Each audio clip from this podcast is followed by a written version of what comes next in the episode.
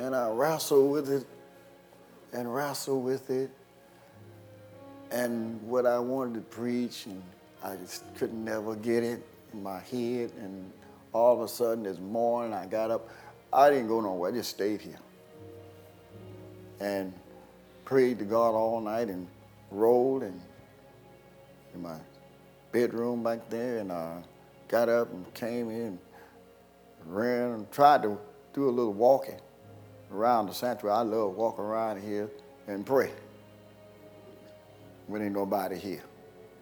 Sometimes I run and pray, talking to God. And I did a little walking around sanctuary, beat everybody up about six o'clock this morning. And then I went in the back, and Deacon Moore didn't even know I was here. I had the internet man. I called him about seven. I said, "Get over, please, and come check things." And he said, "Wow, Reverend, you up?" I said, "I'm here." And I still rolled, and I got distracted. Fixed my little breakfast back there, and then got distracted again. And God kept saying, "I'm driving you to a text." I said, "I preached this last week," but He said something else in Philippians. Can't get out of Philippians. So let's go back to Philippians. Thank you for those anointed fingers this morning. I see you know God. I see that. Uh, in Philippians chapter 4 and verse 19 is what I wanted to hear. Now, last time, I guess I just, just I just got to talk this morning. I think last time we were at Philippians chapter 4, verse 13, where we talked about I can do all things through Christ that strengtheneth me. Now we're going to look back in this again, Philippians, which is one of my favorite books, Pauline letters, because it's so practical. And you that know me know I'm very practical in my sermons I don't like using a whole lot of phrases and stuff that to impress people. If I do find it, I'll break it all down. I like being very practical. That's the kind of person I am. I'll talk to anybody, to speak to you. Man said that when I went in a place yesterday. He said, uh, one thing I have to say about you, Reverend Fleming, he had been drinking, and he said, I've been drinking, and they were other two talking. He said, one thing I say about you, you will talk to anybody if anybody stop one, you're not one of those arrogant preachers. I said, I don't know how to be that way. He said, but you'll talk to anybody. I'm have drinking right now. I said, that's all right. I said, that's fine. You do have sense enough to know I'm here. He said, but I'm so grateful you're so down to earth. You will stop and talk to anybody. I didn't know people noticed that. But I do. I go down and hug the homeless and I go down and minister to them every year. And I'm not afraid of them. I'll embrace them. I don't go how they smell. And they want me to come every year to Hosea Williams Feed the Hungry and sing and preach. So I like this book because it's practical. And listen what it says here in 19. Well, you can go up to verse 18. But I have all and abound.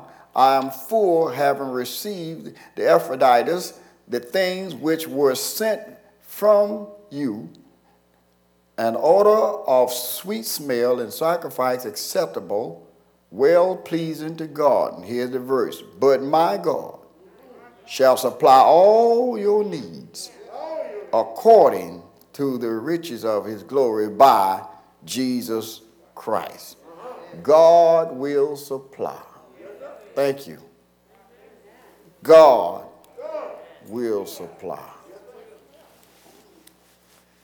God will supply all your needs. Paul, the most powerful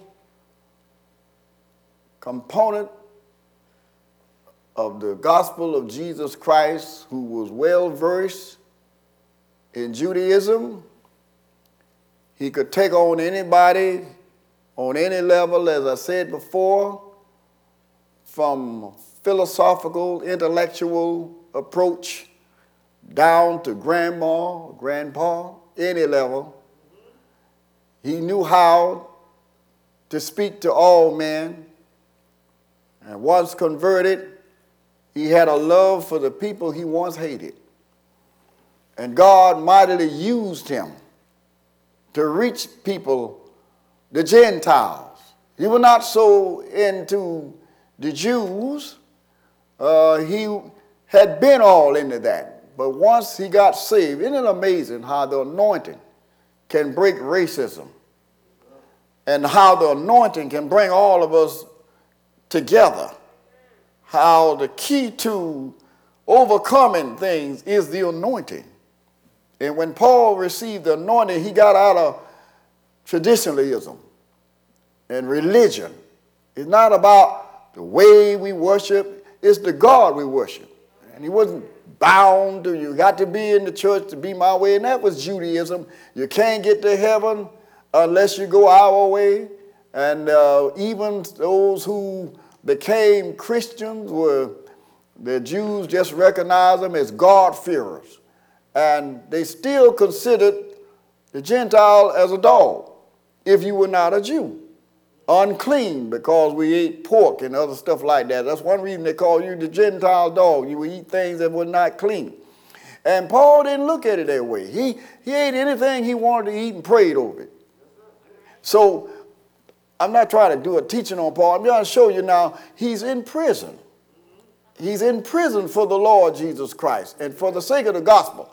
Now he's, he's in house prison, house arrest, and he's writing back to the people of Philippi and telling them how he appreciates the gifts that they had sent him through Epaphroditus and all the things that he needed while he's in jail. But all this time in jail, headed for Rome to be executed, he's saying, I'm full. Why you think I'm empty? I'm full. I'm pleased. I'm happy and telling them that you have been so generous to me, this church, had been giving him gifts. He thanked them for but all the things they had sent him, he appreciated but he's saying, but my God. I appreciate what you're doing, and I hope he blessed you for doing it, but whatever you're going through, my God will supply all your needs all your needs. Now, when I was thinking about this message, the first thing came to my attention is he said, My God. Now, a lot of people can't get their needs met because they don't have the my God right. I, I, I, don't know who your God is, but if Confucius is your God and Buddha is your God and Muhammad is your God, or Zoroastrianism is your God, or any other ism is your God, they won't be able to supply all your needs. This man is putting himself in a position to te- declare God can do it all. And when you start letting somebody else you look to thinking they'll supply your need, that's your God. But I'm talking about this man is saying, my God. Now you can't say my God unless you're his child. You got to understand, he's not talking about everybody's God that supplies your need, but he says, my God. I wonder have you gotten to the level where you can call God my God. Not just a God, but my God. To, you know, it's just like a, it's like you're talking about your own people. Why you say that's my mother? That's my father. You're saying it's mine because there's been a personal relationship. You know them so well you can call them mine. You need to move from our father to my father. I mean, uh, that's, that, uh, what is he personally to you? And a lot of people don't understand how personal, how that mine plays such a major role in why some people put up with some stuff. That's my husband. That's my wife. That's my child. That's a powerful statement because you so connected. Other folk don't know why you take so much and they want you to drop your child and they think you ought to give up on them because of the trouble they get in or they didn't come out the way you wanted, but you have to tell them that's my child. It's not your child, so it maybe doesn't mean nothing to you. But it means a lot to you because it's your child.